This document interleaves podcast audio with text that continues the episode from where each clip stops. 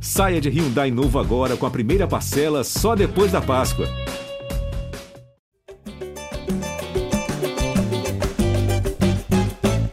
Fala, torcedor vascaíno! Tá começando o episódio 192 do podcast GE Vasco. Eu sou o Luciano Melo. Finalmente, ufa, veio a primeira vitória do Vasco. Não chegou a ser muito bonito, mas o importante é que o Vasco finalmente conseguiu três pontos. Está invicto na Série B, seis pontos em quatro jogos. Tem muito a melhorar, mas tem coisa boa a ser tirada desse jogo e coisa é, ruim também, que continua ruim, que não é uma novidade.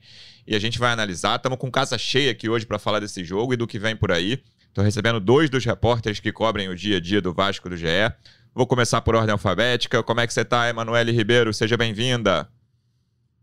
Fala, Luciano. Fala, galera que nos escuta. É muito bom falar após uma vitória primeira do Vasco na Série B. Acho que tem coisas positivas para a gente falar, mas também tem, tem uns problemas que persistem e que o Vasco precisa resolver para a sequência do campeonato. Vamos discutir isso aqui. É isso. Também repórter que cobre o dia a dia do clube. Como é que você está, Tébaro Schmidt? Seja bem-vindo. E aí, Luciano, um abraço para Manu e para o torcedor vascaíno ligado no podcast. Cara, te garanto não tem nenhum, né, esse, esse fato do Vasco não ter jogado bem e, e, realmente ter sido uma partida não tão brilhante, te garanto que não impede nenhum torcedor de ter comemorado bastante ontem, porque a vitória estava tava difícil de sair, né? Então é algo que preocupa para frente, mas no momento ontem foi, foi só foi só festa mesmo pela vitória. O Vasco precisava dessa vitória para aliviar um pouquinho a pressão e conseguiu. Foi um a 0 foi um placar mínimo. É, no, no, final ali até teve um, uma parte em que a Ponte Preta teve até mais volume de jogo, mas enfim, o que importa é que o Vasco conseguiu vencer é, e o torcedor espera que abra a porteira das vitórias na Série B, né? Que assim seja. Falando em torcedor, também estou recebendo representante do Vasco no projeto A Voz da Torcida, do canal Portão 9 no YouTube. Como é que você está, João Almirante? Seja bem-vindo. Fala Luciano, fala Manu, fala Tébaro. Tô aliviado, né, cara? Eu, a gente não sente alegria, felicidade com o Vasco há muito tempo e as vitórias vão sendo alívios ali momentâneos, como o Tébaro disse, o Vasco estava muito pressionado, precisava vencer até para não ficar numa situação complicada de tabela já, já de início de Série B, tudo bem que é só o comecinho, mas começar lá já na zona de rebaixamento da Série B ia ser uma pressão ainda maior, Zé Ricardo também muito pressionado no cargo, acho que teve o mérito de tentar coisas diferentes no jogo de ontem, principalmente a escalação do Andrei Santos, que junto com a vitória, para mim, é a grande notícia do jogo de ontem. Um moleque que entrou muito bem no time, 17 anos ainda, e para mim já é titular contra Tom Bense, já é titular desse time do Vasco até segunda ordem. As nossas opiniões costumam ter validade aqui de uma, duas semanas, né? Que as coisas mudam muito rapidamente. Jogos, é. Mas pelo que fez o Andrei ontem, principalmente no primeiro tempo, acho que se, se escalou nesse time do Vasco aí. E me pergunto, Onde é que estava ele? Não estava treinando lá, não? Qual que era a situação? Porque, enfim, acho que já fez uma diferença é, legal para gente. Óbvio que o jogo ainda foi fraco em vários aspectos. A criação do Vasco segue muito difícil. É um time que faz muita força para jogar. Mas o caminho eu acho que passa também por escalar o Andrei. É, pode ser um, um, um início aí para uma melhora desse time. Manu, quando a gente olhou a escalação ontem, né? Ali uma hora antes do jogo, quando sai é, tem duas respostas possíveis, reações possíveis para quem olhasse aquela escalação ali. Uma é, pô, o Zé tá mudando, o Zé quer melhorar o time, e a segunda é, pô, o Zé tá perdido, né? O garoto que nem era escalado, mal jogava, já virou titular. O Riquelme voltou depois de, né? O Riquelme em 2022 não mostrou ainda muita coisa, tinha terminado o ano bem no ano passado, não que o Edmar estivesse mostrando. O Peck tinha acabado de sair do time, voltou. O Figueiredo tudo bem que foi só jogou porque o Eric sentiu no aquecimento, mas era uma escalação com muitas novidades que indicava mudanças. E aí eu vou concordar com o João de cara, assim, de todas essas eu acho que o Andrei foi a melhor notícia. O Andrei é um cara de 17 anos, faz 18 terça-feira que vem. É, ele é um cara que só tem contrato até o meio do ano que vem, então o Vasco tem essa preocupação de não perder o Andrei de graça. Se, se eu tivesse que apostar aqui, eu diria até que o Andrei é o favorito para ser vendido na próxima janela, que julho e agosto aí pro para o futebol europeu, é um cara muito novo e a gente sabe como os clubes europeus, principalmente os grandes, valorizam cada vez mais, né? Os jogadores muito novos, assim, um jogador de 20, 21, eles já pagam muito menos porque é um cara que já está numa idade ali que eles acham que vai se desenvolver menos na Europa. O Andrei está na idade, né, que os clubes, principalmente os grandes da Europa, mais procuram, já teve papo de Barcelona. E ele mostrou uma tranquilidade ali e, e uma visão com passes que o Vasco simplesmente não consegue dar, né? Os outros jogadores do Vasco, principalmente os volantes, se a gente pensar que estavam jogando Yuri e Zé Gabriel, né? Tudo bem que o Zé Gabriel deu um bom passe para aquele gol lá do uhum. contra o CRB que o Nenê cruzou para o Raniel. Mas era muito difícil você imaginar passes daquele jeito saindo dos pés do Yuri ou do Zé Gabriel. E o, o Andrei tem essa capacidade e psicologicamente ele não sentiu um jogo que era de enorme pressão, né? Quem estava em São Januário ali percebeu que aquele jogo ali, desde o início, era, era um jogo de enorme cobrança, que ia dar problema. Tanto que a torcida foi, né, ficar aliviada e fazer festa aos 44 do segundo tempo. Já era, uma, era um jogo muito tenso ali, como o jogo se desenrolou, mas eu acho que o Andrei foi a principal notícia desse jogo, Manu. Concordo com vocês, né? O Andrei, ele movimentou é, a torcida em São Januário também. Depois, nas redes sociais, quando a gente pesquisava sobre essa partida, só havia o nome do Andrei fazendo a sua estreia como titular aos 17 anos, quase 18. Também, o, o Luciano, foi o, o, primeiro jogo dele em São Januário, então, com 10 mil torcedores acompanhando, a pressão já existia pelos resultados que o Vasco tinha conseguido até então na Série B, e mesmo assim, como você disse, o André não sentiu, né? Parecia até um jogador bem mais experiente do que um menino de 17 anos que fazia sua estreia como titular. E acho que a escalação do Andrei, ela é mérito sim, do Zé Ricardo, o técnico já vinha falando sobre esse jogador, já vinha tratando ele de forma especial lá no CT Moacir Barbosa, com um planejamento diferenciado, conversando com ele. Acho que o Andrei é, encampa nitidamente como ele evoluiu física e tecnicamente. Um jogador jovem ainda, que tem muito a crescer, mas que provou na noite de quarta-feira que não pode ficar no banco, não pode ser pouco utilizado pelo Vasco, pelo contrário, tem que ganhar cada vez mais espaço. E as mudanças na escalação, meio que, que a gente já esperava, né, na véspera da partida, quando a gente foi apurar qual seria a, a escalação para trazer para o torcedor vascaíno, a gente viu que o Zé tinha feito muitas mudanças, muitos testes no, nos treinos que teve essa semana, e pela pressão que o treinador estava sentindo devido a, a, esse início ruim de Série B, não só pelos resultados, mas também pelo desempenho do time. Zé Ricardo foi para o tudo ou nada, e como ele já é, via no Andrei esse moleque que estava jogando bola, que estava se desenvolvendo bem nos treinos, optou por arriscar e colocar ele de cara já desde o início do jogo e acabou dando muito certo, né? Acho que o time ficou mais leve, não só com o Andrei, também com o Riquelme pelo lado esquerdo, deixou o Vasco um pouco mais ofensivo, apesar de não ter sido uma atuação brilhante do time, já deu para ver uma postura diferente do Vasco em campo hum, contra a, a, Ponte Preta, né? Como eu disse, esse time mais leve, esse time mais vibrante, mais ofensivo. Acho que o, o, o Andrei o ritmo do meio-campo e a situação do Andrei. Aí o, o, o João perguntou, né? Por que, que o Andrei não vem sendo tão utilizado? Existe uma questão interna também, uma questão burocrática, que o Vasco negocia a renovação do contrato com ele, ele tem contrato até agosto do ano que vem, poderia assinar um pré-contrato já no início da próxima temporada e, e, sair de graça do Vasco. Então, o Vasco pretende estender o vínculo até para poder fazer é, dinheiro com o Andrei, né? Caso venha uma proposta interessante aí nos próximos meses, o Vasco já vai ter um contrato mais longo vai poder é, ter esse retorno não só técnico, mas financeiro também com o André. As partes estão conversando, estão tentando chegar a um acordo para que essa renovação contratual aconteça. Enquanto isso, os clubes europeus estão de olho no, no André, viu, João? Já teve proposta do Barcelona, sondagens de, de vários outros tirem. Tirem suas garras do meu garoto. E tá a tendência é essa, ele vai é. jogar é. cada vez mais e vai atrair cada vez mais essa atenção aí de, de outros clubes do Brasil e de fora do país também. É, é bem aquela situação de, nossa, que, que garoto bom. E, nossa, que garoto bom, cara. Vai pro Barcelona amanhã, com certeza, né? Difícil. É, é, é, o que tem, né? No Vasco, tudo bem que a gente espera, né? Existe uma expectativa de que a situação financeira melhore, né? Com a, a possível entrada da 777 em breve. Mas hoje qualquer clube brasileiro não consegue brigar, né? Principalmente com os grandes da Europa. Eu, eu tava conversando com um amigo tricolor. Eu, eles fizeram, reclamaram muito em geral da venda do Luiz Henrique, mas, cara, eu não achei a venda ruim, porque já tem de 20 para 21. É muito diferente por exemplo, você pensar nos três que o, que o Real contratou, dois do Flamengo e um do Santos, né? Vinícius Júnior e Renier. Renier até que até agora não fez nada na Europa, e o Rodrigo. São jogadores que eles foram, foram contratados antes de fazer 18, ali com 17. Acho que o Vinícius tinha 16. E foram para lá quando fizeram 18. Assim, os clubes grandes, um, um Real, um Barcelona, um City, um Liverpool, eles contratam um jogador com essa idade. O, o Luiz Henrique, é. ele vai pro Bet, entendeu? E tá tudo bem, né? 13 milhões de euros ali uhum.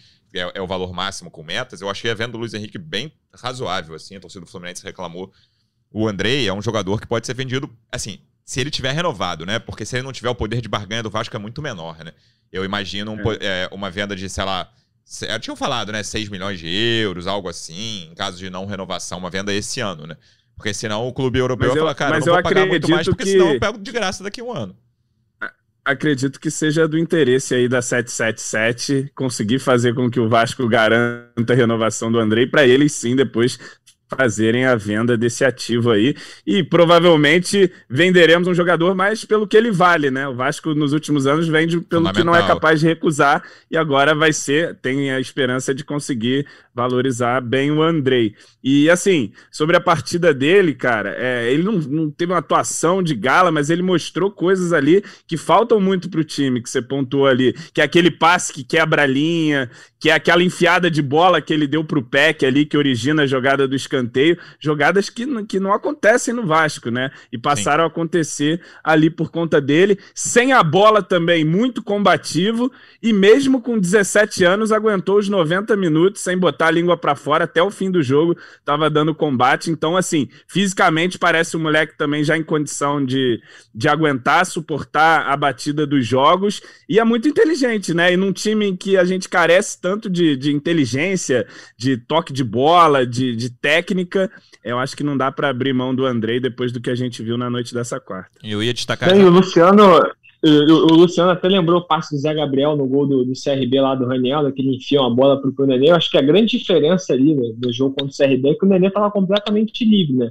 Essa bola que o Sim. Andrei meteu ontem, por exemplo, o Peck não estava livre, o Peck estava correndo ainda na área, então é aquele, é aquele ponto futuro que ele vê a movimentação e sabe onde é que vai enfiar a bola, e foi um passe que, desmontou a defesa da, da Ponte Preta ontem e acabou gerando gol depois na, na cobrança de escanteio. Então, só por esse passo já dá para ver que o menino tem visão e é, é, muito diferente. Eu ia destacar até esse ponto físico mesmo do, do Andrei, Tébaro, que o João citou. Porque é muito comum a gente ver um garoto que tá, né, fazendo os primeiros jogos no time principal com 20 do segundo tempo, ele tá morto, com é. cãibra, pedindo substituição. Assim, a gente vê isso direto. E ótimos jogadores, não são só aqueles magrinhos, não, né? É, o cara não é, é, um sistema, um ritmo muito diferente de jogo. E o Andrei sustentou bem ali, até o segundo tempo que chegou. Não, não chegou a ser pressão, né? Mas a ponte ficou com a bola muito mais ali uhum. no segundo tempo, ainda que com muita dificuldade de criar chance. Time muito ruim da ponte, né? Vale fazer essa ressalva acredito que vai lutar contra o rebaixamento para a Série C. Então, o Andrei me chamou muita atenção e é um tema que a gente vem falando desde. A gente falou algumas vezes entre nós, né, Tébaro? Até com o nosso amigo Rafael Zarco também, vocês todos setoristas, eu comentei com vocês a situação do Andrei também, que é um jogador que, cara, todo mundo é, vi... é, assim, todos tratam como nessa geração o melhor jogador que o Vasco tem ali, né, no atual sub-17, até sub, incluindo sub-20. Ele não é mais sub-17, né, vai fazer 18 ali. Então, e não, não era muito é aproveitado, muito por causa dessa questão da renovação. É uma coisa muito presente no futebol carioca hoje, é o que aconteceu com o Navarro no Botafogo, né? Lembrando que o Navarro foi jogar ali no início de 2021, que ainda era temporada 2020, um jogo contra o Palmeiras, que o Botafogo já estava rebaixado, acho que matematicamente não estava ainda, mas enfim, já tinha caído. E aí ele foi bem contra o Palmeiras e nunca mais quis renovar. O Botafogo fez várias propostas para ele e ele falou: não, vou sair de graça. O Vasco tem um pouco mais de tempo, né? O, o, essa atuação do Navarro foi 10 ou 11 meses antes do fim do contrato. O Vasco ainda tem 16 meses aí até o fim do contrato do Andrei, mas é, é um papo para se ter logo. Claro que depende dele também, né? O Vasco sei que já fez propostas, ele quer se valorizar, ele, ele sabe o, ta, o talento que ele tem.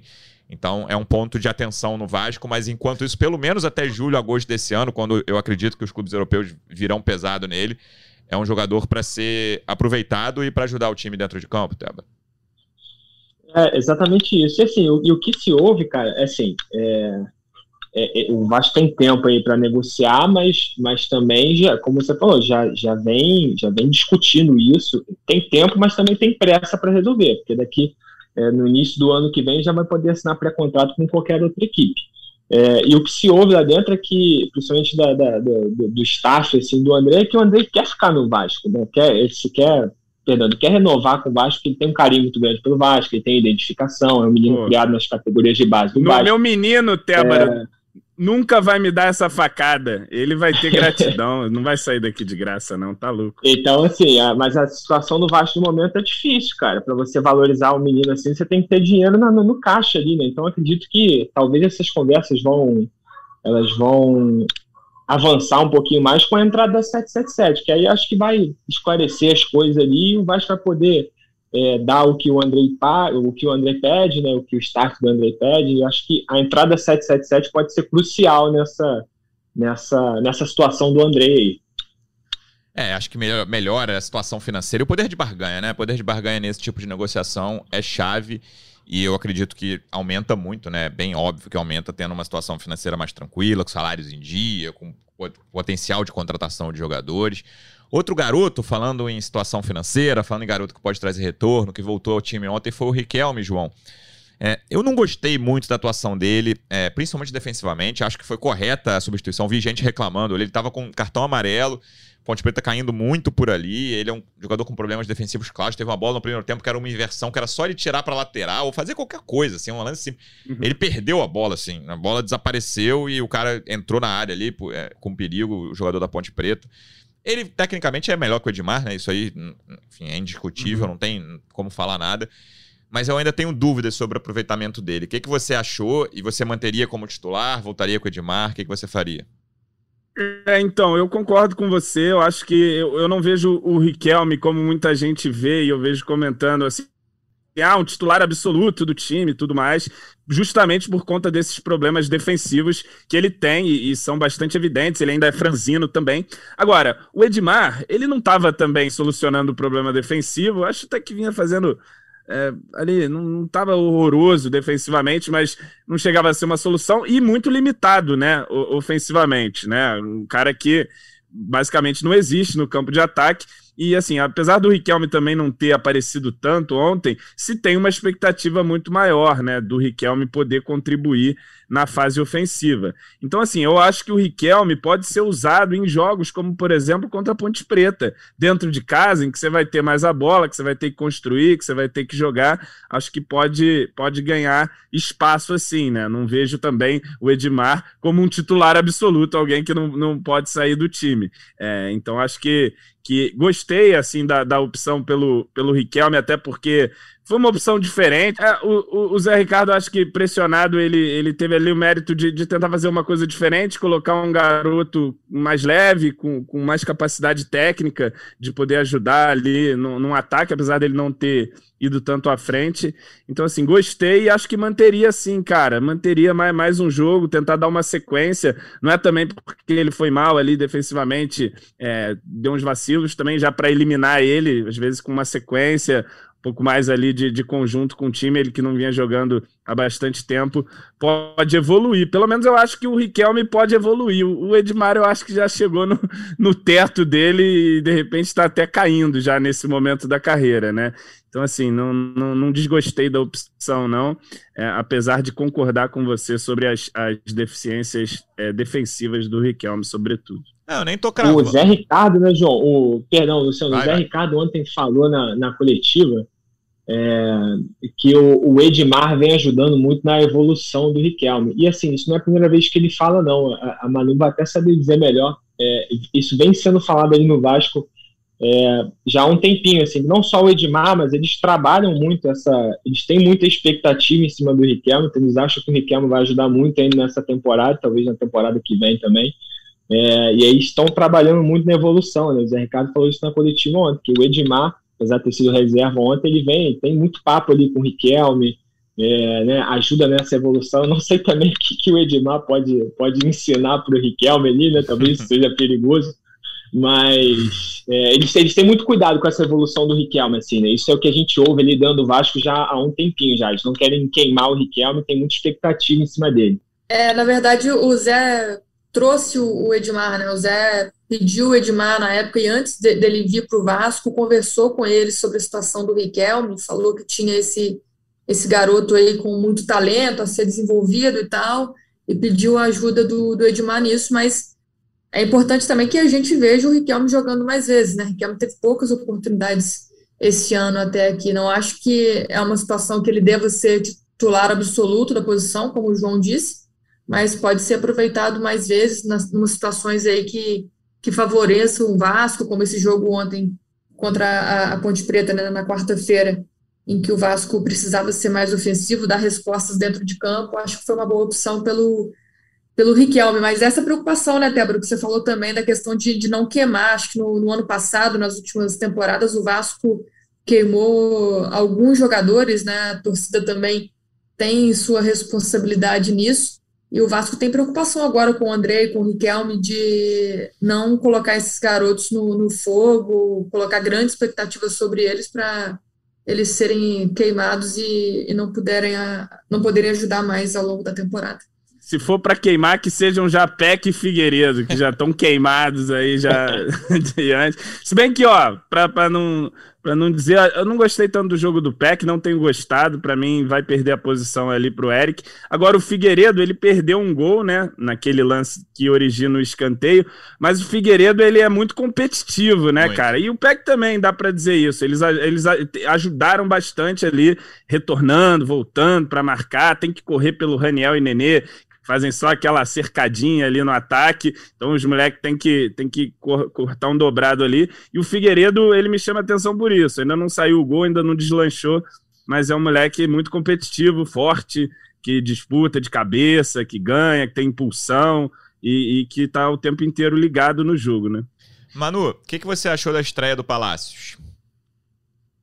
Eu gostei do Palácios, acho que é um jogador que, que vai ajudar. Ele entrou na posição dele, né, de origem, entrou no lugar do Nenê, acho que isso é importante também. O Zé até comentou depois na coletiva que conversou sobre essa questão da posição, que ontem ele teve ali é, a possibilidade de jogar na posição de origem, mas nem sempre vai assim, vai ser assim, e o Palácios se colocou à disposição para jogar em outras posições. É um jogador que ainda está em evolução física, né? A gente percebe que ainda precisa cumprir umas etapas do recondicionamento físico, jogou pouco esse ano, mas acho que parece ser um jogador que, que vai ajudar o Vasco, sim.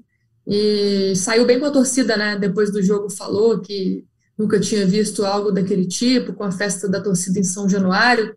Acho que, que é um jogador que, que pode sim ajudar o Vasco nessa temporada, mas ele precisa ser ajudado também nessa, nessa evolução, não só na evolução física, mas também na questão do comportamento. Acho que foi uma coisa que atrapalhou ele lá no Internacional, a questão é, da timidez, de falar pouco. Então, o Zé Ricardo já detectou isso, o, o Vasco também está trabalhando para tentar soltar mais o Palácios e ele ser essa peça importante que eles esperam ao longo da temporada. Mas os primeiros minutos eu acho que, que foram bons, assim, deu para ver que o, que o Palácios tem bola para jogar. Eu gostei também, mas, João, é, me parece um jogador que vai ter dificuldade na ponta, né? E aí vem a velha questão: Nenê ou Palácios? Palácios e Nenê juntos, quem joga em que lugar? Eu achei ele um cara consciente, até bem nas bolas paradas. O Andrei botou uma bola na cabeça do Andrei, totalmente livre, Sim. né? Que cabeceou com, com algum perigo ali, mas cabeceou meio fraco. Até bateu uma falta bem também, quicando ali, dificultou um pouco uhum. a, vida do goleiro. Deu alguns bons passes, segurou a bola ali. Quando, quando é fim de jogo, né? A famosa chacrinha na bandeirinha ali, para uhum. ganhar tempo. Ele conseguiu fazer isso bem. Então, eu gostei dele, mas é, no, nesses né, quase 20 minutos, né? Ele entrou aos 30, o jogo foi até aos 50 nesses 20 minutos que a gente viu, eu tive dificuldade de ver um jogador que possa ajudar muito pela ponta. Me pareceu claramente esse jogador que vem conduzindo o time. E aí vem essa questão daqui para frente, o que fazer com o Palácio e Nenê, mas também acho que não tá pronto, não é para ser titular no próximo jogo não, por causa da questão física aí. Tem uns, sei lá, 10, 15 dias aí para treinar o Palácio, ele jogar meia hora no máximo, para ter condições de ser é. titular.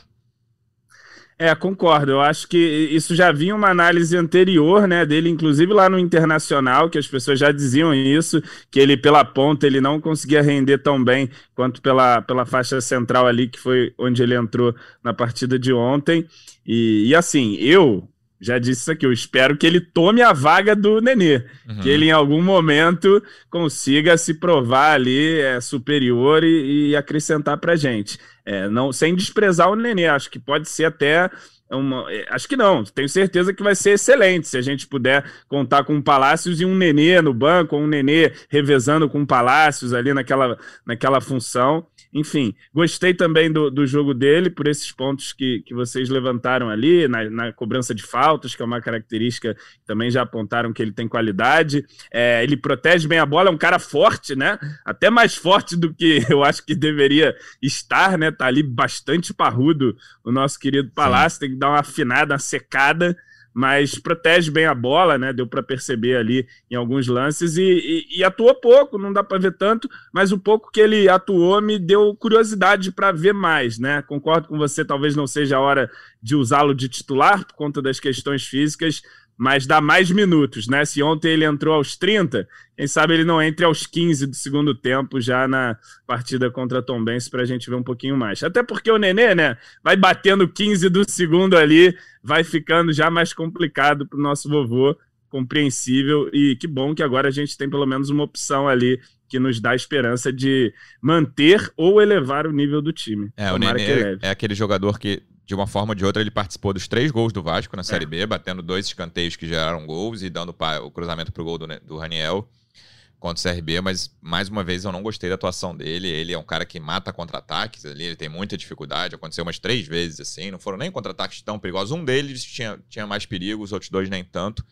E ele abre para a linha de fundo, para é, linha lateral, né? Em vez de fazer uma diagonal para entrar na área, assim, ele pela falta de velocidade dele, ele não consegue. Às vezes ele prende mesmo, assim, segura, tipo, espera todo mundo voltar do time, do time adversário. Tudo bem que espera jogadores, mais jogadores do Vasco chegarem perto dele.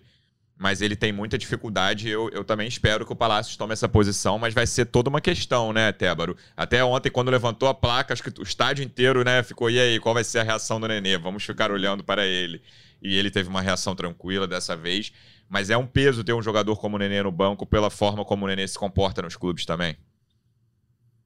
Assim, o Nenê dá muito mais do que qualidade técnica, né, cara? Ele dá liderança, ele é, ele é o cara que comanda a resenha ali no, no, elenco do Vasco, então é um cara que, que, deixa o clima mais leve. O Nenê tem uma, uma importância muito maior do que só a qualidade técnica no elenco.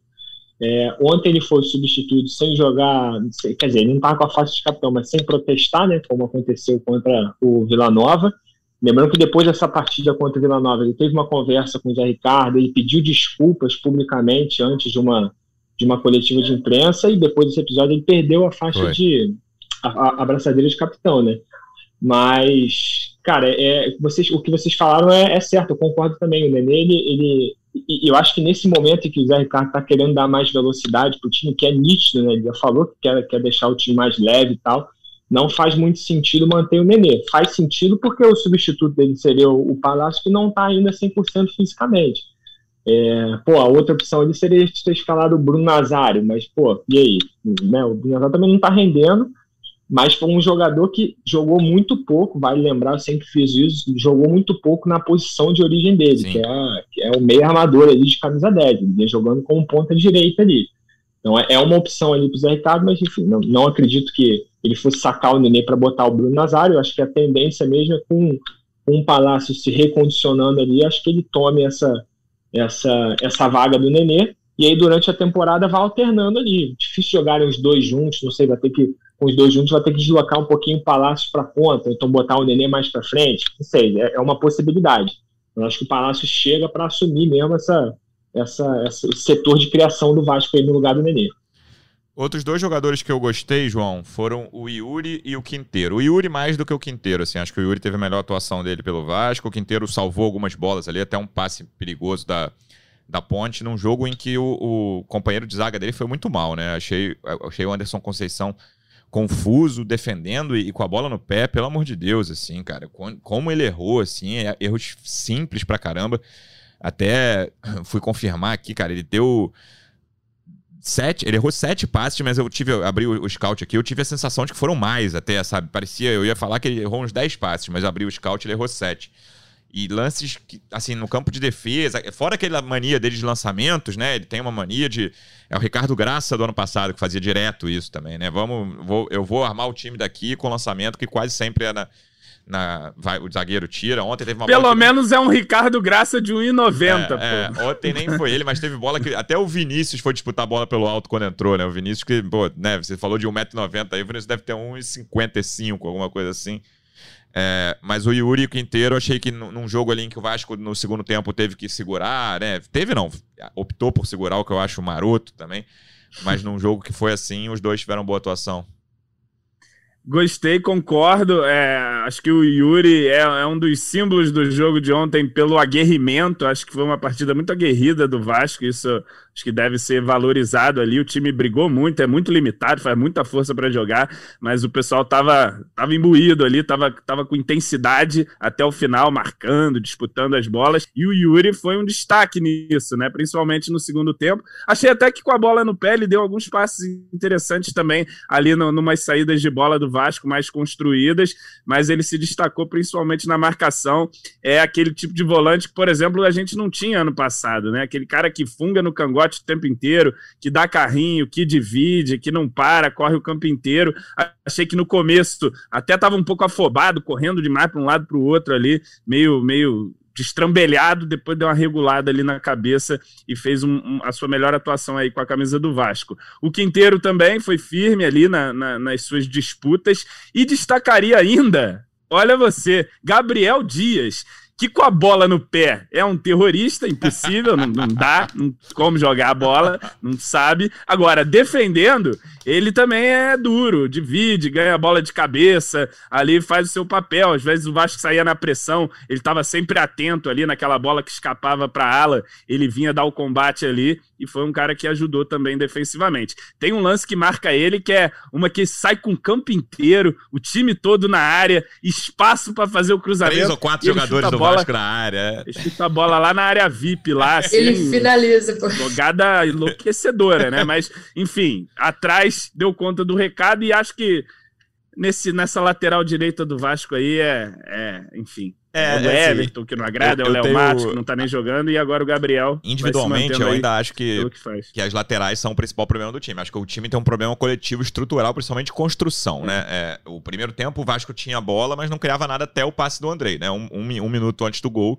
É a primeira construção de jogada do Vasco ali. E o Vasco, tanto que dos três gols que o Vasco tem, é, dois, dois saem de escanteios, né? Um time que leva pouco gol, como o João falou, é muito mais firme que o do ano passado, mais seguro na defesa, mas tem um problema que era do ano passado também, né?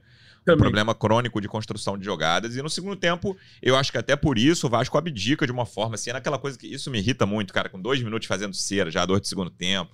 Enfim, o Vasco abdicou completamente do jogo. Melhorou um pouquinho com o Palácios ali no fim. Acho que quando a bola. Né, o Vasco, sei lá, depois de 35, 40, teve umas três ou quatro, uns quatro momentos ali que o Vasco conseguiu ficar com a bola no ataque. Não, tem, não, não foi tanto tempo assim, mas. É, e, e, mais uma vez. Não né, terminou pra... sufocado, é, né? Pelo menos. Acho mas... que as substituições serviram para tirar um sufoco e terminar o jogo ali. Eu acho que o Gabriel até. Dias melhora um pouquinho a lateral direita. É, não, não acho que seja a solução, que está resolvida a questão, mas ele é um pequeno avanço, principalmente por essa questão de, cara, não cometer.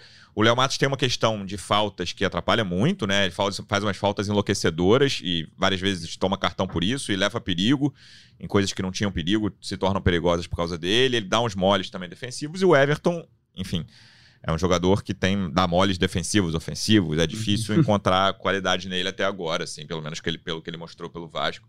E a esquerda ainda acho que é uma questão maior, assim, eu não. Eu acho o Everton tem uma, tem uma família muito simpática, é, é uma qualidade bem boa dele. Tá, não, não conheço é, a família ele dele. Ele um espaço no meu coração conheceu, depois eu conhecer a família dele. A família é. dele é fofa. Eu não tive o essa O avô dele é Vasco pra caramba, não é um negócio desse? Pô, o avô dele é Vasco doente, cara. Tem uma história de que o avô dele quase morreu, morreu do coração uma vez passou a tomar remédios de pressão depois que ele quase passou mal depois de um jogo do Vasco. Caramba. eu tô ele é nessa trilha aí, eu tô nesse, nessa toada ah, aí, nesse caminho. Daqui a pouco é a minha vez. O que eu já ouvi de frase de, cara, o Vasco vai diminuir a minha vida em X anos. É, então, quase todo vascaíno que eu conheço fala isso, cara. Ou fala o Vasco, eu vou morrer durante um jogo do Vasco. Eu, enfim, já ouvi todas as frases que você imaginar sobre isso. Eu aí, tenho essa cara de velho aqui, mas eu tenho 15 anos só. Isso aí é envelhecimento por causa de Vasco. O Vasco te destrói, né, João? Impressionante como é. o Vasco faz mal para as pessoas nos últimos 20, 22 anos aí. É, falando nisso, você aí, eu tô falando de fazer mal, é uma coisa que gera muito orgulho ao torcedor do Vasco, Manu.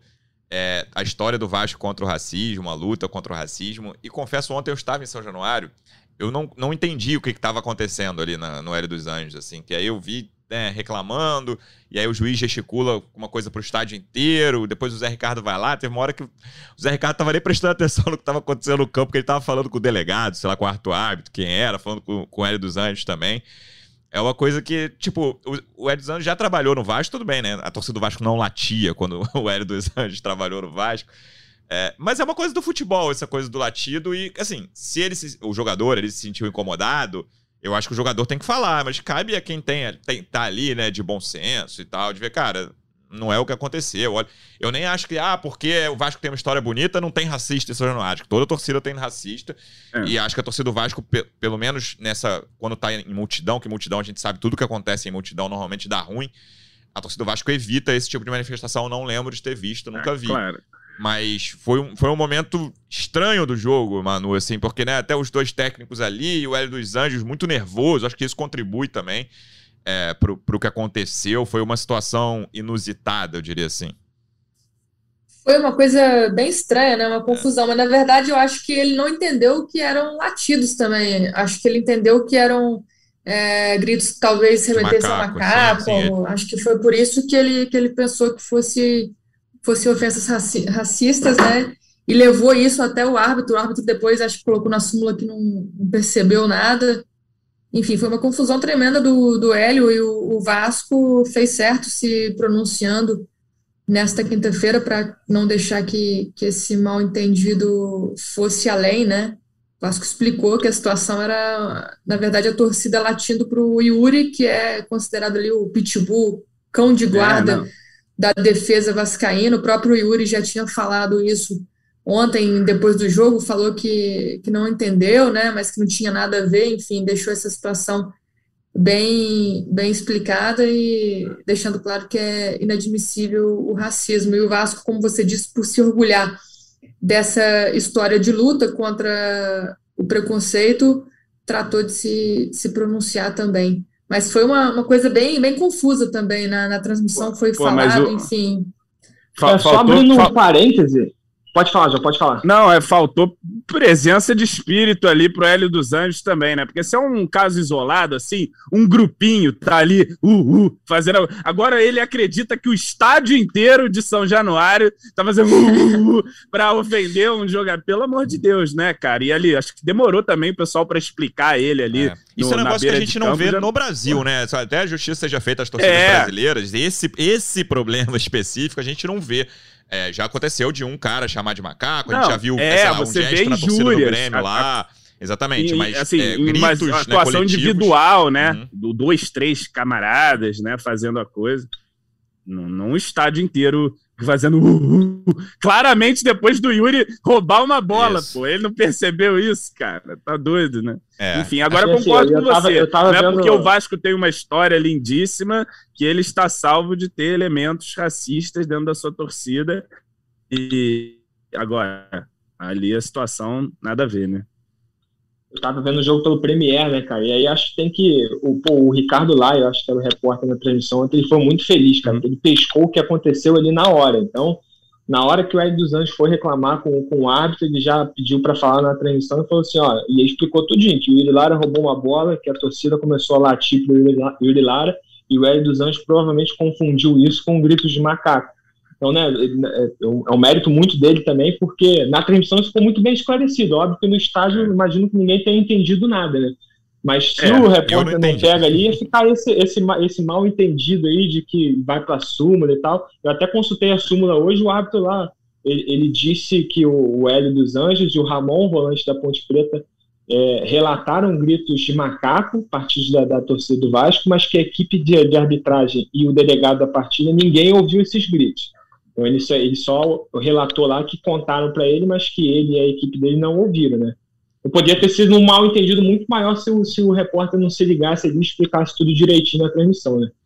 É, uhum. falando em fora de campo, Tébaro, essa semana é, é, importante, né? No sábado vai ter a primeira AGE, né? Assembleia Geral Extraordinária, que no fim das contas significa uma eleição, né? Os sócios do clube vão votar se eles aceitam a mudança de estatuto que prevê a SAF, ainda não é a proposta da 777, né? Lembrando que é o segundo de quatro passos. O primeiro foi a aprovação no conselho dessa mesma mudança do estatuto.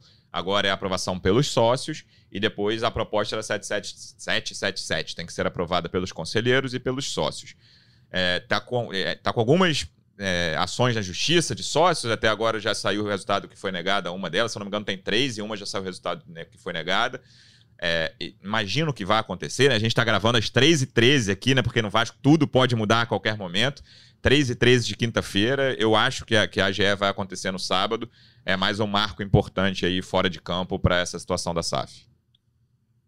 É, irmão, estranho seria se fosse qualquer coisa Tranquilo. diferente uhum. disso, né? Então, óbvio que vai ter ação judicial, mas, mas enfim, só, só é, reforçando aqui que essa é uma essa é uma sessão na Assembleia Geral Extraordinária, como você disse, para os sócios aprovarem as mudanças estatutárias, as mudanças no estatuto, para possibilitar a constituição de uma sociedade anônima do futebol. Então, a partir da, da, aprovação do sócio, que eu acredito que vai acontecer, a, a AGE acontecendo, é muito provável que as mudanças sejam aprovadas. É o, é o, que, é o que a gente vê de clima ali, acho que é muito difícil ser reprovado. Então, a partir de, do momento da aprovação, aí o Vasco vai sim constituir uma SAF, e de acordo com a programação, o Vasco vai constituir uma SAF 100% Vasco, por enquanto, e aí um segundo momento desse rito é que eles vão é, primeiro, no Conselho Deliberativo, os conselheiros vão votar e debater ali a proposta da 777 em si, para depois levar os votos para a Assembleia Geral novamente, e aí sim né, aprovar de uma vez ou não a proposta da 777. Então, é um rito que tem quatro passos. O primeiro já foi no Conselho Deliberativo, e o do dia, do dia 30 agora, é, próximo sábado, é o segundo passo. É, já tem três, no momento, enquanto a gente está gravando aqui, como você bem lembrou, tem três ações judiciais é, Uma já foi negada.